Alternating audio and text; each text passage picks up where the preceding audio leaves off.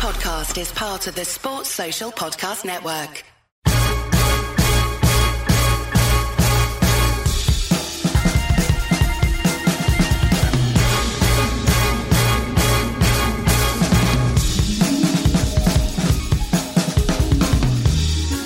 Hello and welcome to the Nat Coombs Show Edge Rush in association with Betfred. Hey, oh, was that a good Super Bowl Edge Rush? Maybe I should have gone a bit bigger, seeing as it's a Super Bowl. I think you definitely should have gone a little bit bigger. I'll try. Try it again. Should- yeah, again. rerun, rerun, again. rerun. Hello and welcome to the Nat Coombs Show Edge Rush in association with Betfred. How was that? Was that better? No, I'll stick with the first one. Oh boy. Well, here we are. Here we are, Prop O. All season long, we've been gearing for this moment. All the successes you and I have had over the last few months have all been leading up to this one game. Are you ready, Ol? I am ready. I have to say, I like the way you've completely ignored all of our failures, which is the only thing you can Well, do when you're going into a week. You've got to be positive. It's got to be Exactly positive vibes only going into the Super Bowl. You can only have one thing. Tom Brady is talking to the Tampa Bay Buccaneers about that time he lost to the Eagles. No, he's not. He's talking No. about the Houston Super Bowl when they came back from the brink. That's what that and that's how we should approach this edge rush. Oh, that's how we should approach this edge rush. Brady, of course, in his 10th Super Bowl, going for his seventh ring. Mahomes, back to back Super Bowls. Of course, they're the next dynasty. Now you've been you've been hearing the Chiefs talking up the three-peat, let alone winning on Sunday. I know. I was. I've been listening to a lot of uh, Kansas City Chiefs beat writers uh, speaking on podcasts, and I've been uh, watching sort of the media day of that and seeing what Frank Clark. Frank Clark was asked a question. So, so when you, he was almost like, when you do win this one, uh, what's going to be the plan next? Are you going to get bored next year? And he was like, no, no one's done a three-peat, so that's what we're going to be focusing on. And I'm like, whoa, whoa, whoa, whoa, whoa. dangerous territory. Whoa, dangerous. whoa, Is that- oh boy, what Fra- Frank Clark? What are you doing? What Yeah, are you doing? Just to, just to jump back a little bit, you said you've been listening to to podcasts, reading beat writers, watching some of the, the the media coverage over the last couple of days. So of course, as you have been all season long, neck deep in research. Can I just get uh, an understanding, and for for the benefit of our listeners, an understanding of where Propo's Super Bowl research level is in terms of uh, papers, piles, stats, wads of Xerox paper with graphs and stats and data on. Where where is it uh, compared to a typical, say, like a week fifteen edge rush? Well, I don't want to compare myself to too many greats, but I know everyone's going into this week talking about Andy Reid coming off a bye. I'd very much compare myself to that when I have Sure. the extra week. I think if I've got the extra week to really nail down the research, Of course. I would hope. To, I would like to think that. Uh, yeah, I would have a better record than 26 and 5 coming off a bye. I love the comparison, and it's a valid one to boot. Uh, we're going to obviously break down the game, give our pick for which way we think it's going to go. We're going to look at the total as well, the over under in terms of overall total and, maybe some team totals in there as well. Prop bets, here's something for you all seeing Super I've got a few prop bets I'm going to throw out there too. That's So- dangerous. Yeah, listeners, avoid those at all costs. But Propo's got some decent ones living up to his nickname. So uh, we got a jam packed edge rush for you. So let's start with the the line. Kansas City, the favorites, as they have been, of course, since since the book opened. But the line's been pretty volatile, hasn't it? Yeah, the line has been volatile. It opened at three and a half and then moved down to three with a lot of money coming in on Tampa Bay at that mm. price. But since then, the money has been coming back in on Kansas City. And now it, on Betfred, it is back at three and a half, which is interesting. And now I'm just going to kick off the show straight up with one of your favorite parts of this show mm-hmm. the meaningless stat. Oh, great. Okay. So basically, and this is quite a hard one to explain, so bear with the team that the initial money comes in on in the past 13 Super Bowls hmm has gone 10, 2, and 1. When you say the initial money, what are we talking So about? that so that would be Tampa First- the Bay. So bet. yeah, so the first bet, yeah, exactly. The first bet, the first person who gets that bet in, that tends to be the correct person to follow. No, so basically, when the line moves for the first time, so Right. Mm-hmm. in this instance, it's Tampa Bay because the line went from three and a half down to 3 Mhm. Whichever team the money has initially come in on has gone 10, 2, and one. because the sharps are piling in early doors. on- Yes, okay. exactly. Well, the number is critical, as we've often said, and that number particularly, right? I mean, you want to uh, you want to see below three, ideally, right? But to shifting for three and a half to three is a, a big old play there. Okay, so let's look at some of the, the key matchups and try and work work this out. And just to recap as well, that three line is very much if this was going to be played on uh, a neutral territory, it would negate home field advantage. This is a bit on its head because it's a Super Bowl, so that obviously in usual circumstances negated, but it's Super Bowl in Tampa Bay. The first time, of course, we've seen a hometown team play in their own stadium, but then it's the Super Bowl with a third of the attendance and and so very little or very few Kansas uh, Tampa Bay uh, fans are certainly not uh, a, a, strong leaning in terms of Tampa Bay fans in attendance, right? So I don't quite know how that all comes out in the wash.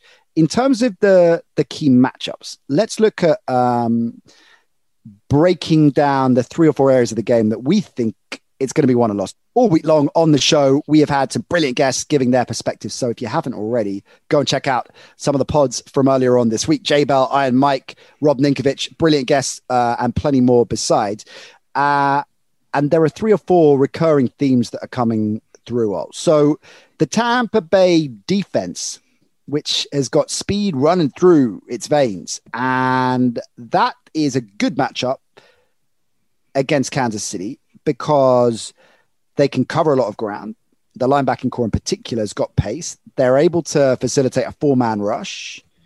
And Kansas City's starting left and right tackles on a line, let's face it, that has been through the mill over the last year, uh, are both out. So most good defenses can come unstuck because of the mismatch that they have against Kansas City. In other words, they can be really, really credible against almost any offense in the NFL, but Kansas City are almost impossible to contend with.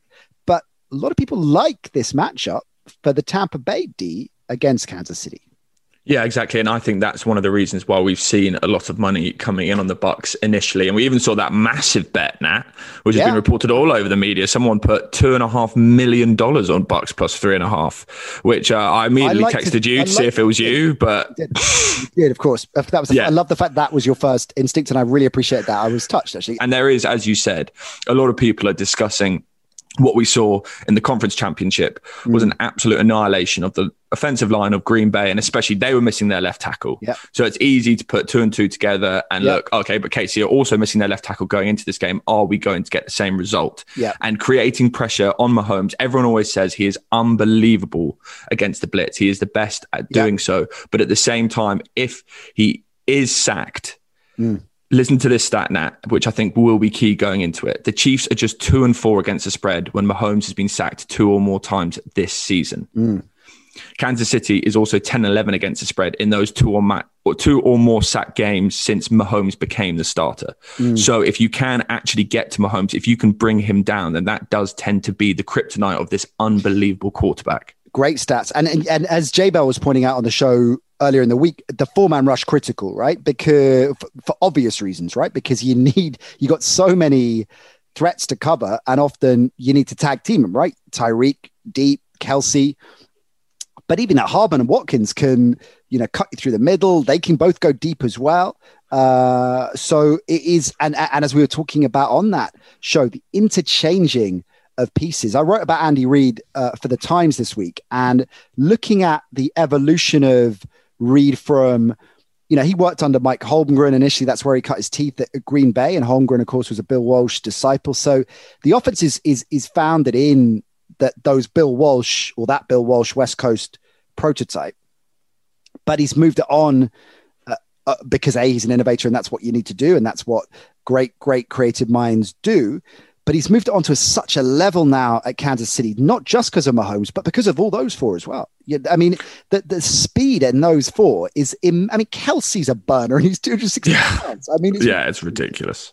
No, it's absolutely ridiculous. And that's why, and I think going into this, I'm not as concerned about the offensive line issues and obviously the strength up front that the Buccaneers have, just purely based off the fact that Andy Reid has two weeks to scheme yeah. this up. Agreed. That is the only thing. And they run a very, very different offense to Green Bay. So I'm not sure yeah. if they're going to be as vulnerable in that situation. And at the same time, Mahomes, he hasn't had the greatest. He has been out, been without Mitchell Schwartz, who's undoubtedly their best offensive lineman for the majority of well the whole of the postseason for quite a bit of the season, mm-hmm. and yet that doesn't really seem to have affected him. Like the Bills have a decent front as well, and Mahomes didn't really seem to get put under that much pressure whatsoever. So I think what you've got in Andy Reid and Patrick Mahomes is the scope for the creativity to avoid the amount of pressure that the Bucks mm-hmm. are likely to bring. It's very well described. It's spot on. Flip side of the ball. I think Antonio Brown's going to be critical in this game. And I know that there are plenty of people that say, well, they you know, can cope without him. They've coped without him.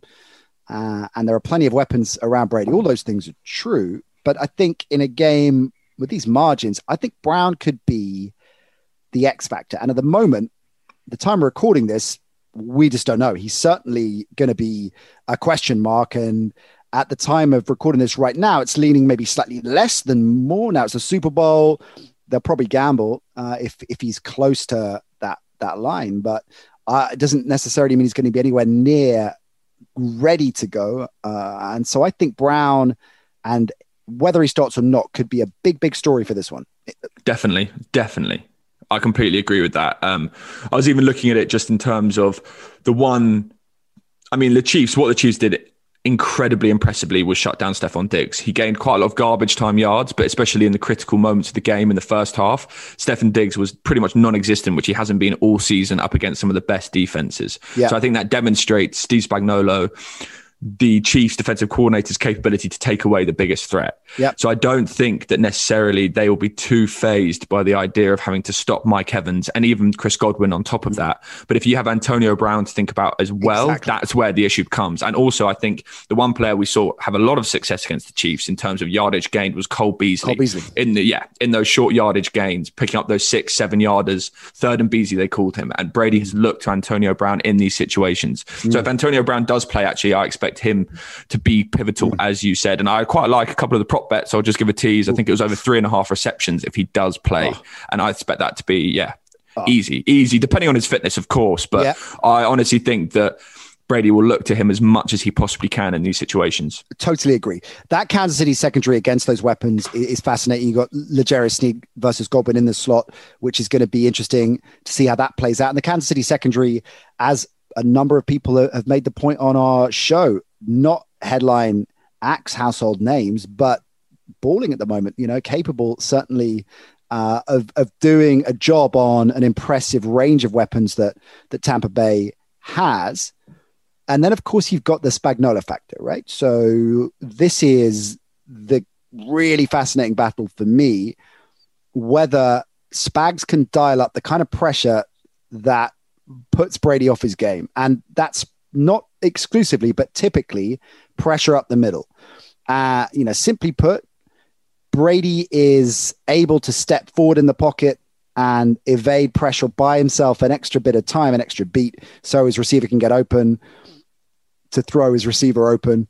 And up the middle, of course, that's not possible. And that is how the Giants both times beat him with Spags as their as their defensive coordinator on both occasions albeit with an unbelievable front that had Osi, Strahan, Tuck, JPP.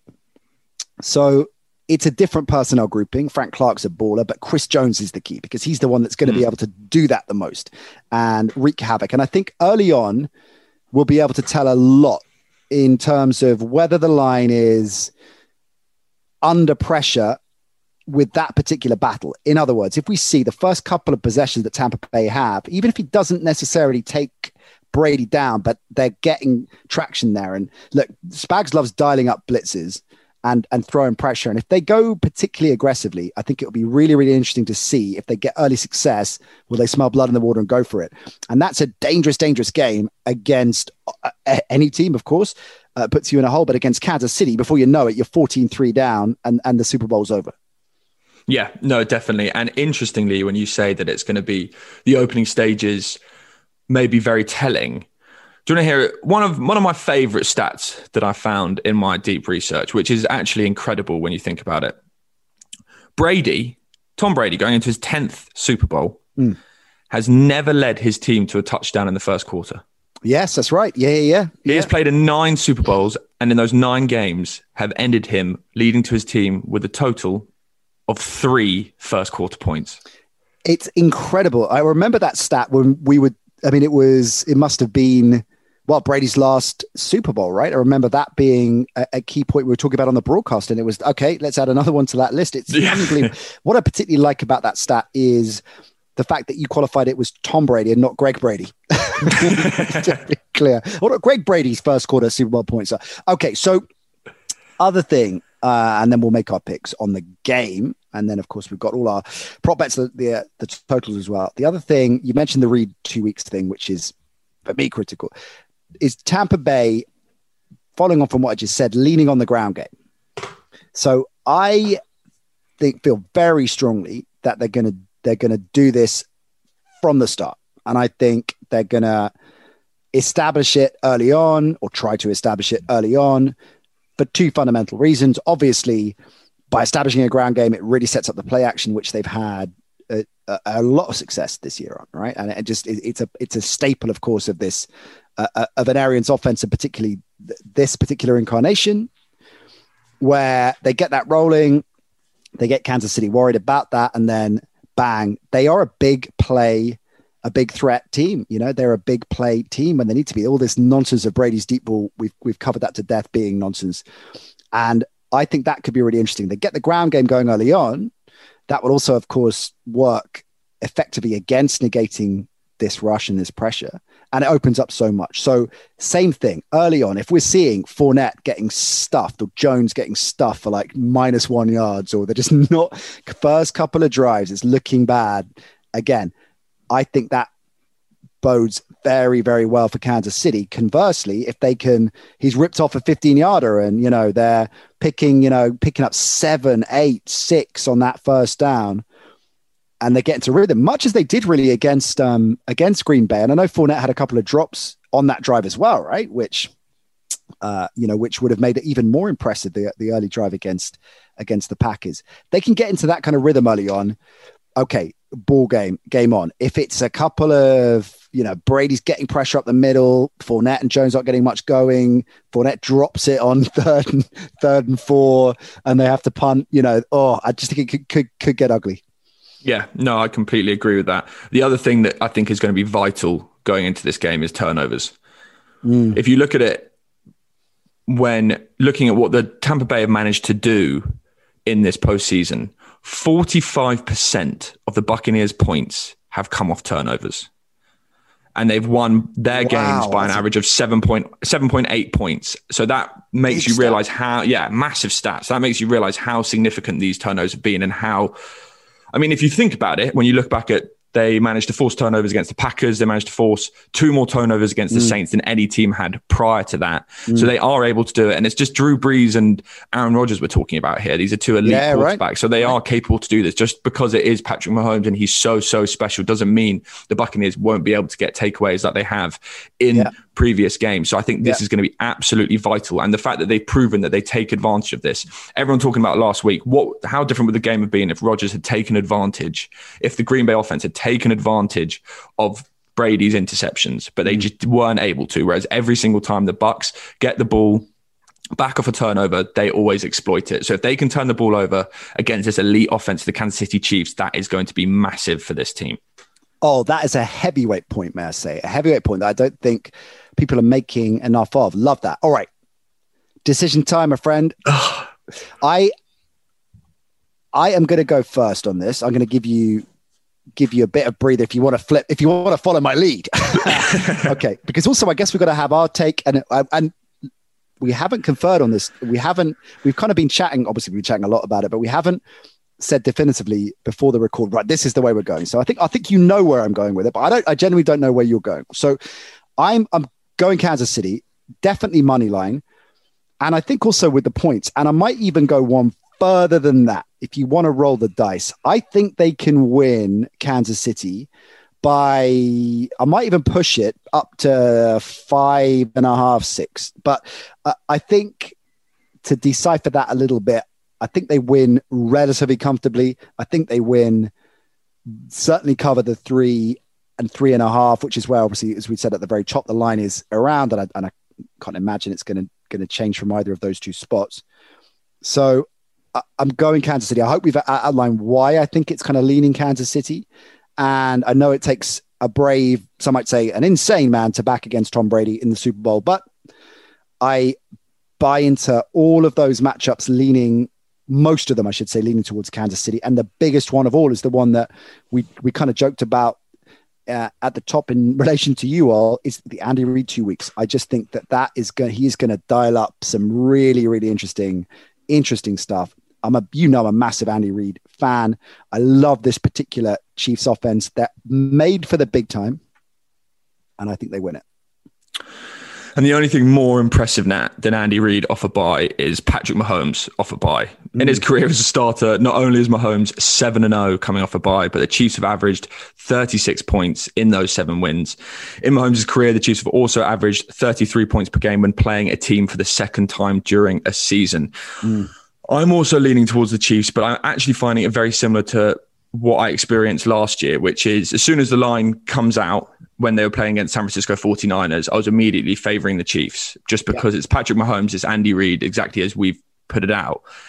But then as the week kind of continues, you start persuading yourself that maybe Tampa Bay actually yeah. have got quite a good chance of winning this. I mean, since they lost the Chiefs in week 12, they've gone 7 and 0, 5 and 2 against the spread. That mm-hmm. is a sensational record to say the least. Mm. But at the same time, Nat, I know Tampa Bay are at home in quotation marks. But over the course of Mahomes' career, the guy is 21 and 4 on the road.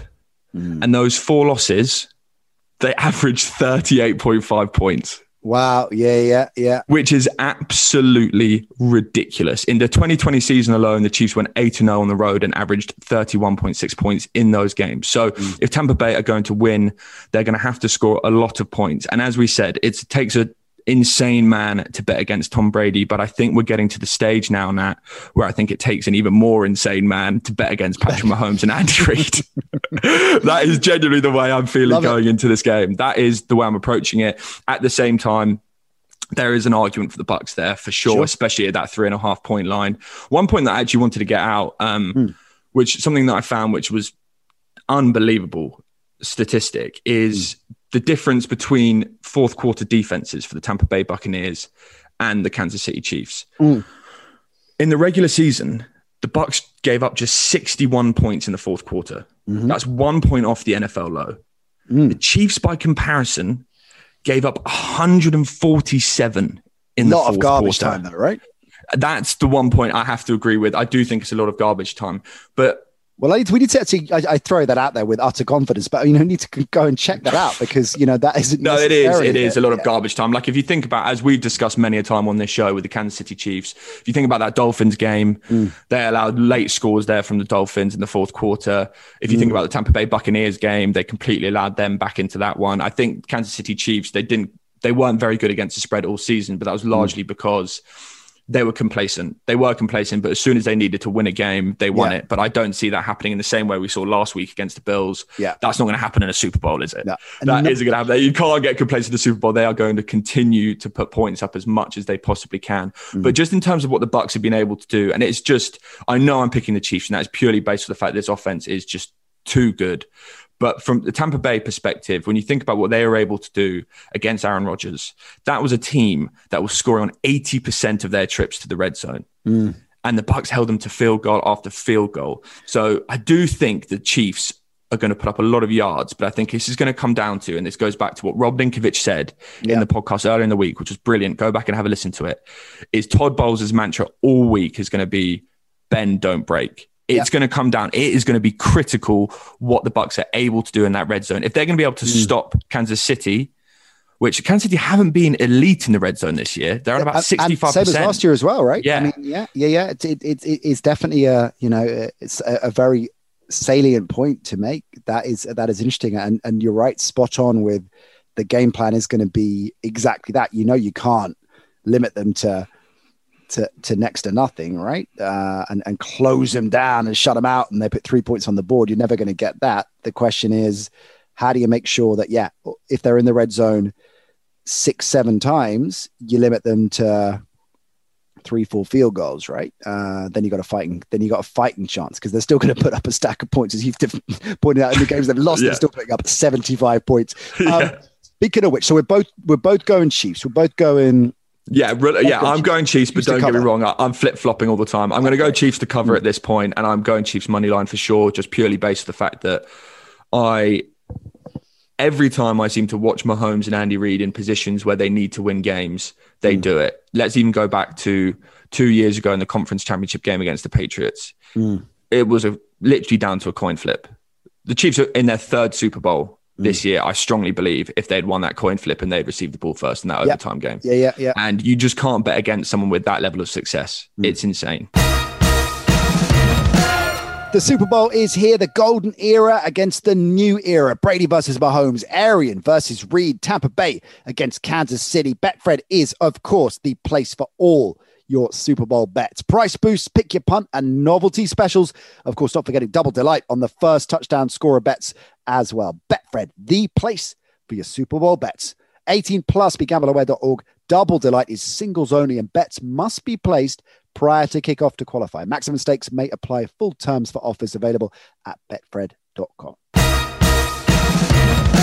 So, next stop, the totals. So, I don't feel as strongly about this. I don't know if you do, all. I, I, I'm kind of worried about it. It's a lot of fun in any game to back the over, right? Uh, it takes a, a, a smart and sharp mind to back back the under because who the hell wants uh, who the hell doesn't want points? And I- I'm saying that as a defensive purist that loves a a a big hit as much as the next guy, but of course you just lean it. It's just human instinct, which is obviously why there's a fair amount of value to be had, and why the sharps are called the sharps, right? Because they kind of they predict that. And the Super Bowl is maybe the grandstand example of that, right? That you've got people piling in on on the over, particularly when oh there's Brady oh there's Mahomes, and the casual fan like great, I'm going to chuck it on the over. So I at the moment at the time of recording this, there's been movement on this line as well. And is, am I right? Is it coming down a little bit? It is coming down. So opened at 57, and hmm. the sharps were just licking their lips and just Yes. start absolutely Under, hammering under. that under. Sure. Absolutely. That is the second highest Super Bowl total in history, and it still is hmm. at what it is now at 55 and a half. So it's come down a lot. It's come down by one and a half points, which demonstrates how much money has been coming in on the under. Right. I'm not sure how much those guys are going to enjoy watching the Super Bowl because you hmm. just don't get the same entertainment oh, when you're just looking for field goals and red zone stops the whole time. So, Maybe but these guys. pile in a big um big amount of money on the over under or on the under specifically, and then just have lots of little mini prop bets on fun things to keep them entertained. That probably yeah, but that's probably the under as well because realistically, going into a game like this, the majority of the value you will find, and this is speaking as a purist prop sharp. better. as a sharp. As a, no, I wouldn't call myself necessarily a sharp just yet, but as like a pure, purist prop bettor who, if you track back to all of my prop bets this year, I haven't bet an under once. I don't think so. I think that demonstrates where I'm Classic. leaning. I just don't. You are like the Andy Reid of, of sports betting because you you don't just want to win, you want to win in style, and that's what Yeah, I, exactly. that's what I like. Exactly. But uh, I said right. to you actually when you, um, which we should probably, you do need to make your apology to Aaron Rodgers and Green hmm. Bay for picking them for the Super Bowl, which obviously. Oh. meant ah. they went and lost to the Tampa Bay Buccaneers.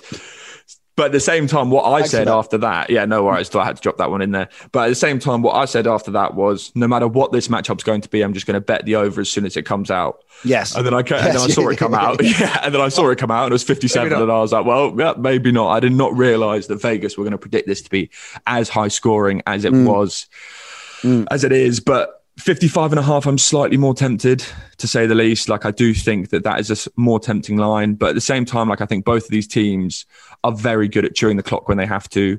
If Tom Brady and the Buccaneers manage to establish the run, they're not going to be doing like fast, quick drives. They're not going to be aiming to do that. Gonna, mm. they're going to be trying to keep the ball away from Patrick Mahomes. that's a that's a great point. That that that leads me more towards under on it.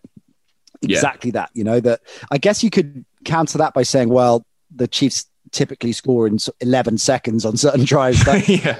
I, it's a really good point. If that if that if if the game plan succeeds, so I guess if you're leaning Tampa Bay, right, which you Yeah. might do, particularly after we've both picked Kansas City, Yeah, exactly. if you're leaning Tampa Bay, then and thi- uh, this is this is this is what I quite like with the Super Bowl, and this is where I'm going to go on this this particular area is just go all in with your narrative and don't hedge. So if you're leaning Tampa Bay, then lean Brady MVP, Yeah. lean uh, the under because I think for Tampa Bay to win, as you said, they're going to have to have big clock eating drives that are six seven minutes and so and just go all in, in on that and at least you know, you you you go down swinging, right? So I'm gonna, by that token, probably take a closer look at the team total for Kansas City here.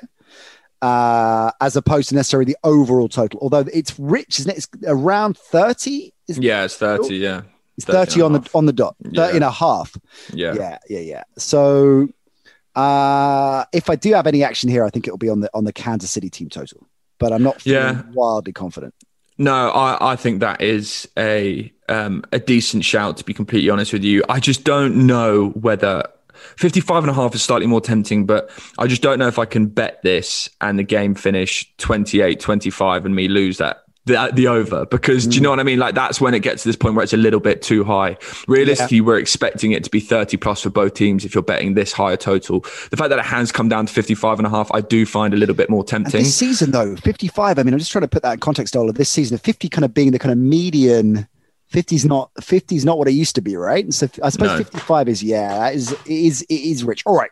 So we're kind of saying neither of us feel strongly on on on anything there really. Prop bets on the other hand very much so, Alt. So uh, you've had wild success with your prop bets this season, although of course no that's an exaggeration. No that's, a, that's a wild exaggeration. we're, going show, we're going to do a show next week, listeners, which which celebrates all our cr- crashing bad beats, as well as all the good stuff we've done as well. Because we have had. Let, look, what about our streak? Our Acca streak was was something. To yeah, that was very impressive. Oh. That's one thing we can celebrate. But the prop bets have been inconsistent, to say the least. Well, hey, you know that that, that you win something. Listen, hey, you can end on a high. It's like the the old stand up days. It doesn't matter if you're dying on your behind for 17 minutes if you had, if you get that far if you're diagonally behind you end strongly nobody nobody remembers what happened before right? So that's how you got to yeah. that's how you got to treat that. Let's hope so. Well now you're putting pressure on for us to end strongly. a lot with me. Um, okay so I am going to defer the floor to you mainly but I've got a few I want to sneak in as well because like I said at the top of the show I've been um I've, I'm going to roll the dice on a few props as well. So you kick things off and I'll kind of chime in as and when. So the first one is complementary to a point that you've been making uh, prior to us getting into this, which is the fact that Tampa Bay have to establish a run game to have success mm-hmm. in this game. And I think they're going to do that early. And whether or not they do get that success, considering that I think the Chiefs will be aware of that and Spagnuolo will be trying to take that away with big game players like Frank Clark and Chris Jones. Mm-hmm. But at mm. the same time, a safe play for that then is Ronald Jones over eight and a half rushing attempts, which is the line currently on Betfred. Ronald Jones is averaging 11 carries in the past three games. And they will be looking to establish the run game to open up the play action for Brady, which has given them so much success this year. And I don't think everyone's leaning towards Leonard Fournette being the focal point of this attack, but I do think they go between them relatively freely. And I think they tend to go to whichever one seems to be working better at the time. Leonard Fournette, I know you're a big fan of his, but mm. at the mm. same time, like I think he will also be utilized a lot, but I think they will split it about 50 50 with the carries. So I think mm. over eight and a half rushing attempts should be a good, well, yeah, over eight and a half rushing attempts should be a good bet for Ronald Jones. Yeah, I, am with you 100% on that. I love it. Uh, uh, Fournette is over under on his total yardage is 47 and a half, which I like the look of as well. If that doesn't sneak up too high, again, got to remind listeners at the time of recording, that's what the line is. So if it's in or around there, I think Fournette will pick that up. I just think they're going to go to the ground a lot. And I think that he will get the carries uh, even with that that spelling with with Jones, which I think you're right that they, they, would, as they have done all season long. Uh, I think, and they'll they'll get the carries to make that to make that an uh, attractive number. So I like that as well. Staying with Tampa, chuck one out here as well. I like Gronk anytime touchdown scorer. Oh my god, I've got that as well. Have you? Yeah, I've got that down as well. Unbelievable. We, so insane. Go. Uh, oh, well, that's a good sign, Al. That, that is a good sign, or a terrible sign. yeah. Green Bay going to win the Super Bowl. Yeah. I didn't even blink when I dropped that one. Okay, well, we like Gronk anytime. You, look, a lot has been talked uh, about his relative decline. Uh, of course, he's not the player he was five or six years ago.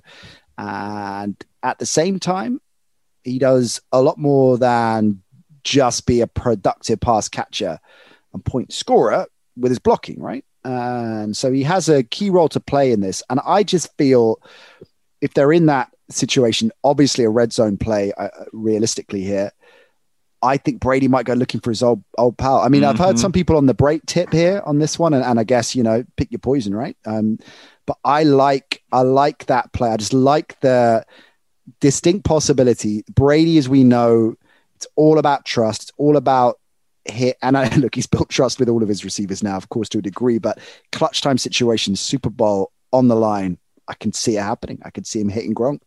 Yeah, no, I completely agree with that. Even if we look back at uh, what was the most memorable play of the Rams Super Bowl, it was mm. that Gronkowski catch Great in the point. final stages. Yep. Yep. He goes to he goes to his trustees when he, he needs does. to, and on top of that, the Chiefs gave up 75 yards on six receptions to Cleveland's tight ends. Then watch Buffalo tight end Dawson Knox snatched six balls for 42 yards and a touchdown in the AFC title game. So they do struggle against tight ends. You made a good point about Cameron Brate. He scored last week and has actually been Brady's preferred target as a tight end in the postseason. But when you actually, so when I initially was going to look at Cameron Brate score a touchdown as that being the value play, but when you actually break it down a little bit more, you see that that has purely just been for the fact that no one's covering Cameron Brate and everyone's right. covering Rob Gronkowski. Gronkowski right has been running a lot more passing routes than Cameron Brate. And mm. I think it's only a matter of time that Gronkowski gets in on the action. And also, it's only going to benefit Gronkowski the fact that Brate, went and scored a touchdown last week. The fact that Brate was Brady's favorite target in the first mm. two weeks of the postseason, because it means that they're going to have to put more attention on him, which will open up the spaces for Gronkowski. I really like the idea. I really like the play Gronkowski to score a touchdown in this snap. Really like it. Love it. Okay, we're doubling down on that. What yeah. else you got? So this one, I actually need I need to use you as my agony aunt here a little bit, Nat, mm. because I'm I've been toying this one pretty much since the line opened, and it's Tyreek Hill over 92 and a half receiving yards. Mm. The obvious play. It's the obvious play. It's mm. being tipped up left, right, and center. I think my mum tipped it up. To be honest with you, that's how many people have tipped this up. He's averaging 141 yards in the playoffs right now. He had 109 yards against the 49ers in the last year's Super Bowl. So you know the event's not, the stage is not going to be. Are you worried it's too obvious and too much of a, it's a possible trap? We all know what happened in week 12. Mm. It, we all know that Tampa Bay Bucks, Tampa Bay Buccaneers secondary struggles against quick receivers. Mm. They got absolutely torched by Valdes-Scantling last week. That is my major concern, Nat, going into this. Is, is that too obvious? And that's well, they'll do anything they can to shut. Well, look, as as Jay Bell said on the show on Monday, everyone is gonna who plays the Bucks is to defend the, the deep ball, the big threat, right, and take that off the table as, as much as they they can. And it's what you give up to to execute that. And that's our point earlier on about the Bucks match up quite well there because with the four man rush and the pace in the linebacking corps, you're not necessarily exposing yourself further up the field, you know, underneath and uh, and elsewhere if you're taking down that deep threat and doubling down. So I, it's interesting in that respect. I guess Winfield's status is quite key to this. Very key. Uh, and he is another injury question. Uh, yeah. I, I, go back to my point earlier. I guess I'm in on the Chiefs. I'm, and you, you pick your narratives. You go you yeah. go all in on those. So, and on both sides, right? Do I think Tampa Bay have a chance? Sure. If they're going to have a chance, are they going to need the running game to keep them in it? Yep. So that's why we like that. Do I think Kansas City are going to win? Yeah. Do I think if Kansas City winning means Hill has a big game, 47 yard, you know, massive play to break up, uh, to break up the game? Sure. So I think if you if you're liking the Chiefs in this one, then I think leaning towards the Hill over is probably where you want to go. It's one of those ones where I ha- I'm going to have to take it purely because of how stupid I would feel if I didn't. Right. Do you know what I mean? Because it's like I think it's one of those where it seems just too obvious that Tyreek Hill is going to go off in this game in the mm. same way that he did last week, in the same way he did against the Bucks mm. in Week 12. Even if they do stop him on the deep ball, what we saw last week was him picking up short yardage and turning it into long yardage. Yeah, like I think he's got a real. He seems to have a real point to prove this season. I don't really know why, but I think it was because coming into the season, people weren't really putting him in that top echelon of wide receivers. When DeAndre mm. Hopkins was getting traded, people mm. were saying that it's between him, Davante Adams, and Michael Thomas. And mm. I think hmm. Tyreek Hill is really out here to prove to everyone, no, I am the best wide receiver in the NFL right now. And he seems to be, and I mean, it was um I would love to see him do it again. What was it, week 12, where he uh, copied Shannon Sharpe's calling for backup? Yeah, he says, the yeah, Bay Buccaneers need backup. They just can't handle it. They can't handle me right now. And he is convinced. I've been hearing him speak all week. He is convinced that he's going to do it again, mm. which I think is dangerous. But at the same time, like you have to back him, considering what he has managed to achieve so far this season. He has been nothing short of sensational. And it's again mm. the exact same point comes to t- the Travis Kelce over yardage at 97 and a half. Mm.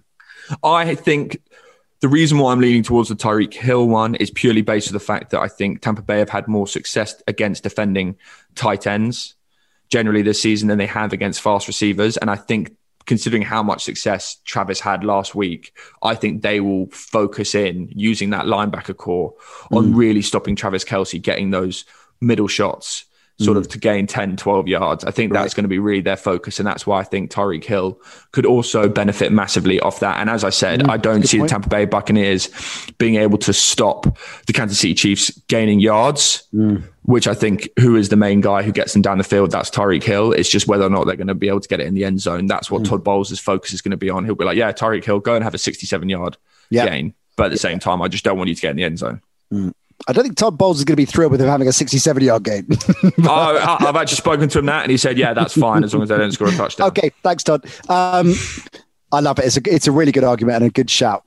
I am gonna throw one more in to the ring here. I like Mahomes over 22 and a half rushing yards. Do you? I do. You've been literally for the past two weeks telling I don't think anyone's uh, I think everyone's underestimating how severe the turf toe actually is. I've had that, it; it's very a, painful. Is that impression of me? yeah. yeah. no, it's just the way that you sound. You sound like like an old doctor who's just like people just are really underestimating how painful. well, it's just like talking about the turf toe as if this is going to really oh. affect Patrick Mahomes. The turf toe, which I'm not going to throw you under the bus here, but I'm so good. I I, I think that's a fair point. Which I think it's maybe why the line is. I mean, you tell me you're the prop king of Chicago. Why is the why 22 and a half low for for Mahomes typically? Is it lower than normal? It seems to be, right? And um, I would say it's it's usually between the 20 and 30 mark, and it has come down recently because I mean it largely has come down, I think, as a result of what happened against the Cleveland Browns. The fact yeah. that they realized that he is relatively fragile if he gets hit. And I just don't think they want to take that risk as much as Chad Henne should probably be the president of the United States for what he managed to achieve in the playoffs. I still don't. Got think... a key to the city. I'm, I'm think not so much design runs, but I just think that I can see him picking up,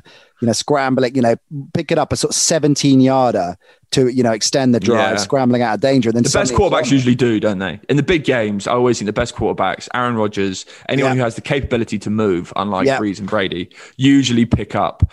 A, a, long piece of yardage to gain that important first down. And that's why he scored a touchdown in the Super Bowl last year. Yeah. He scored a touchdown against the Cleveland Browns. I would probably be leaning towards more and I think you probably get more value on him scoring a touchdown because I think mm. he, especially if Tampa Bay believe that they can stop and they scheme really well to stop Kansas City moving freely in the end zone. I think that's when you'll see Patrick Mahomes pulling out that special, special play like that one he did against the Titans last year. Do you remember mm. that incredible rush where he seemed to dodge about oh, five different people? Yeah, it was insane. So that's where I would be. I think there's a little bit more value there than the over yardage because I just don't think they'll risk it. Just look it up. He had 29 yards in last year's Super Bowl off nine carries and the longest was 13. So yeah, okay. The line's at what? It's 22 and a half, I think I said. Is that Right? Yeah, it's 22 and a half. I actually saw it at 19 and a half somewhere else, but if it's Betfred, it's 22 and a half. Mm. Okay, where are you going next? Well, I actually am moving towards now Betfred's pick your punts. Oh, nice. Okay. Yeah. So, and this one I think is a little bit of a steal. I don't want Fred to be listening to this mm-hmm. because I think he might take it off the board. Oh boy. Okay. Well, I know, uh, yeah, devout listener of the show. Uh, I mean, I'm often getting notes and feedback, specifically on the prop bet side. So, uh, yeah, about Mark Andrews, yeah, Mark, yeah, kind of big stuff. Mark Andrews fan. All right, so yeah, what do you got? Both teams to score three or more touchdowns mm-hmm. is above evens. When you consider that mm. the total for this is at 55 and a half, mm-hmm that makes me wonder how many field goals are they expecting in this game? Field goal central. yeah. We'll get on both to hedge it, right? So just what's the over under on field goals? yeah, I actually don't even know what the over under on field goals is. But realistically, both teams to score three plus touchdowns above evens. I mean, when was the last time? Okay, with it, uh, going back to paper, the Falcons game for the Kansas City Chiefs, where they mm-hmm. scored 17 points, which was just a complete yeah. anomaly. Yeah, when you yeah. look at that from a Kansas City perspective. Yeah. I mean, Tampa Bay you can argue that they're going up against, I think Kansas City Chiefs are literally the worst ranked defense in the red zone. Mm. Like the worst ranked team in the in the red zone. So that means all that Tampa Bay have to do is get there, and mm. they're likely to score touchdowns. And I think when you look at the amount of offensive weapons that both of these tam- teams have, mm. to think that neither of them, well, one of them might not score three plus touchdowns is crazy to me. Yeah, I like it a lot. I like, and it's over, and it's over evens, right? It's over evens. Yeah, it's eleven to ten. 11 I pick to your punt on Betfred. Okay, love that. Any more for any more? Yep. So I have both teams to score a rushing touchdown is also above evens. I know the Bucks are obviously an incredible rushing defense, but as we have just discussed, when you've got Le'Veon Bell, Yeah. Darrel Williams, Clyde Edwards-Helaire, Yeah, right. Patrick Mahomes, any one of them could go in for a rushing touchdown. They even Tyreek Hill. They use different players in the rushing game Yeah, where exactly. they do jet Mecole Hardman sweeps. in the backfield. Yeah, Yeah, exactly. There's loads of different th- different ways that this team can get in the end zone. So I think Yeah. the idea of them not having a rushing touchdown seems quite unlikely to me. And the same with the Tampa Bay Buccaneers. I think when they get down to that red zone, I think they'll look to Ronald Jones, Leonard Fournette, and we even see Tom Brady come up with a couple. Brady first uh, anytime touchdown score. Yeah, a couple of QB sneaks. But I just think when you look at both teams, they are likely to have both of them have at least one rushing touchdown. I think when you just see when I see something like this, when you see that Vegas are predicting the game to have 55 points, Mm. you've got to expect there to be a lot of touchdowns. Everyone is expecting there to be a lot of points in this. When you're mm. looking at NFL Network's predictions, a lot of people are predicting there to be 30 points for both teams. Mm. Very, very high scoring game. So the idea that instead of going for maybe the over, because I think that is quite a More of a dangerous line. Yeah, mm. I think going for stuff like this, where you're expecting there to be a lot of touchdowns, going for anytime touchdown scorers, both mm. teams score rushing touchdowns, both teams score three plus touchdowns. I think that's the safer play because you're not relying on both teams to go off, but you're just relying on both teams to score at least three touchdowns or a rushing touchdown. love it. One for the road. This is my this is my slightly more ambitious one, my fun one. Both teams to have a successful fourth down conversion. I love this. I love this. I'm all over it. I love it. Two to one. The And- I mean, the Chiefs obviously will. Like, you know, Yeah, Andy Reid obviously. went for it early doors in last year's Super Bowl when they're in the red zone with no points on the board and a chip shot field goal, and not only went for it, went with the Rose Bowl play to get it. So Exactly. it's a lock that he's gonna he's gonna go for it. Uh, And it's Bruce Bay are gonna- Arians. Arians, Arians, and Yeah, they're going to need. Arians. And I love this. I love this. Yeah. All in on that. And it's also a fun one to for the entertainment purpose. It's a nice prop Right. bet. You go into it, and if there's if there's a third down and you're supporting the Chiefs, and suddenly it gets down to fourth fourth and two mm. on the 48 yard line, you suddenly lick your lips. You're like, this is going to be fun. They're going to go for this, and you just Yeah. got to cheer for them to get it. I expect the Chiefs have also been rubbish at stopping teams on fourth down. So I Yes. think that Bruce Arians will know that as well. Tom Brady will definitely know that as well. Yeah. So I, I think it's, I think this is, I think there's value at two to one on both teams to have a successful fourth down conversion. And this is on pick your punt bets on Betfred. Love your work. Oh, there we go. Then I think that's pretty definitive. Certainly a lot for our listeners to consider. And uh, as I said, we are going to be back next week with an Edge Rush special so we can pick over all of these picks and just work out how uh, on the mark or otherwise we were, which uh, is maybe something I'm going to look forward to more than the game itself, though. what when the Tampa Bay win and they only score like 17 points, it's like 17 14 to Tampa Bay. just every single thing that could go wrong goes wrong. Yeah. I um, if that happens, I will not be available for the show next week. No, neither will I. Neither will I'll I. If to get Ke'Shawn Vaughn is the only person to score a touchdown for the Tampa Bay Buccaneers, then I will not be available. We'll just get Mike, and he could do the show on his own. Oh, that's yeah, one hundred percent. Just because he picked. Okay, we've got to quickly beforehand. We've got to. Were you not a little bit nervous? We've had Ninkovich and Mike Carlson both pick the Bucks. Does that not make you a little bit nervous? because he's just looking after his buddy. Oh, did you say that to his face? Did you? Quite phrase it like that. Um, he admitted that's why he was doing it. Essentially, his dog's called Brody. For goodness' sake. Yeah, it's true. It is true. I uh, well, you can ask him when you're on the peloton together. Yeah, like I said to you on the show, all he's going to be the top seventeen. I'm going to be in the bottom seventeen. Um, There's a show in that. There is a, There's a show in that. There's definitely a show in that. We just do the show on the Peloton. We should look at We also found out that Darren Bent has a peloton. I think that Darren you should Bent do shows. Yeah, we should. We should start doing shows. Yeah, Peloton off-season show. Who's um who in uh who was telling us? Mike Tannenbaum was telling us as well that all the Get He's also have all got- yeah, he's got a they've got- Peloton. Oh my got- god, this is it. This is got the new Peloton. show. We've got it. Oh, this is get working on this. The mo- well, look at it this way, right? We're gonna have our Edge Rush show next week where we'll look back at the Super Bowl, also look ahead at the early futures for the 2021 season. And uh, and just kind of look back at some of the bad beats and, and fun stuff from from the season we've just had. But after that, in terms of edge rush, oh, I mean, I know you're going to be straight down to stats and data from, from, day one, like like that time, uh, the New York Super Bowl, and I was at the, the presser the next morning, uh, at 8.15 in the morning and Pete Carroll was with no sense of irony whatsoever already talking about next season. and I thought, my God, this is the this is why you are a Super Bowl winning head coach. That's like you are, right? That's like you. You're straight down to business as soon as as soon as the Super Bowl's done. You're going to be maybe even before you go to bed that night already looking at the data and the graphs, right? Well, definitely, but I have to say, it sounds very tempting if we could potentially get Betfred to do some prices on mm. over under how many minutes you'll lose to Rob Ninkovich and Dan Orlovsky by on the Peloton. yeah. that sounds like some off-season action if I've ever if I've ever heard of it. I just I just want a shot, and maybe it'll have to be LA next year for the Super Bowl. We know we've already established you and I are going to go head to head. I just want a shot at you in the 40 yard dash and I don't care about anything else ever again. That's what I want. That's what and I'll be fine if I lose that. Yard, I'll give you a 20 yard, I'll give you a 20 yard head start, mate. 20 yard head start, that's fine. And I'll be fine. Even if I do lose that, which mm. now that you've talked about it so much, do you not think I'm going to be doing at least 10 40 yard dashes a day? Uh, fair. And I'm like the yeah. Kansas City three peat.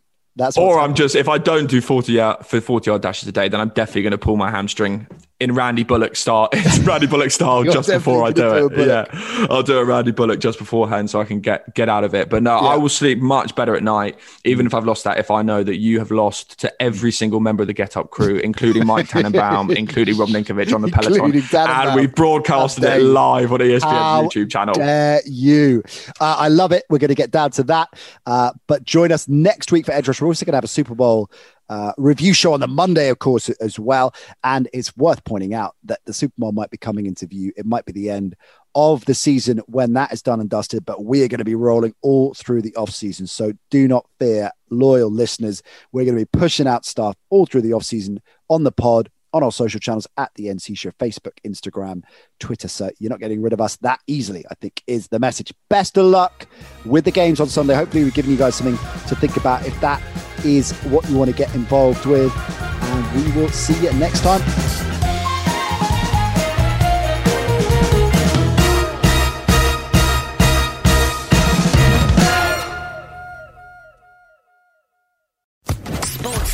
Podcast Network.